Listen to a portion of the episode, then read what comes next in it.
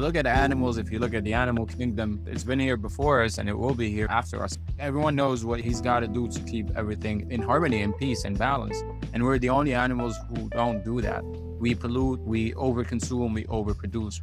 I agree. And I, I really think that uh, nature needs humans that are either a whole lot smarter or maybe just a little bit dumber because we've gotten into this place where we we think we have it perfectly figured out and look at all these technologies and so forth.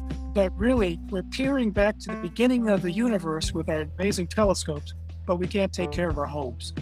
And if there's a word that actually is almost sacred that's yet in our ordinary lives it's home. The idea of being home is how we're going to build a sustainable world. If we're always looking somewhere else, if we're spending seven hours a day on screens of various descriptions and detaching ourselves from the nature that's eroding, then we'd miss the boat. And you know, not only will our civilization fall, but humans will decline and become chronically ill and so forth. So now is the time when we need to step up and clean up together. And that you ask, how are we going to do this?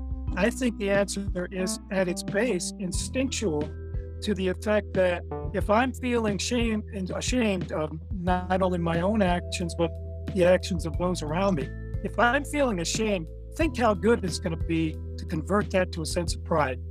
Right. You know, how do I take these emotions that are how we make change and uh, exchange them for something that actually uh, is going to make us feel great? So, how do we then convince each other it's worth the risk? It's worth the risk to look different, to be different, to try something new and tell your friends about it. So that's how it's going to change. It's you and me talking and you sharing it with others and me sharing it with others and realizing that we're going to change or we're going to be changed one of the two we can either be actively participatory in this change or we could just get swallowed up by it and i think we can do it by saying the same messages over and over telling a different story over and over again Hey, you've reached the end of this clip. Congratulations. Jokes aside, please take a moment to follow, review, or share it with your audience. It literally costs you nothing, but it would mean the world to me. Thank you in advance for your support. I truly appreciate it. And until next time, peace.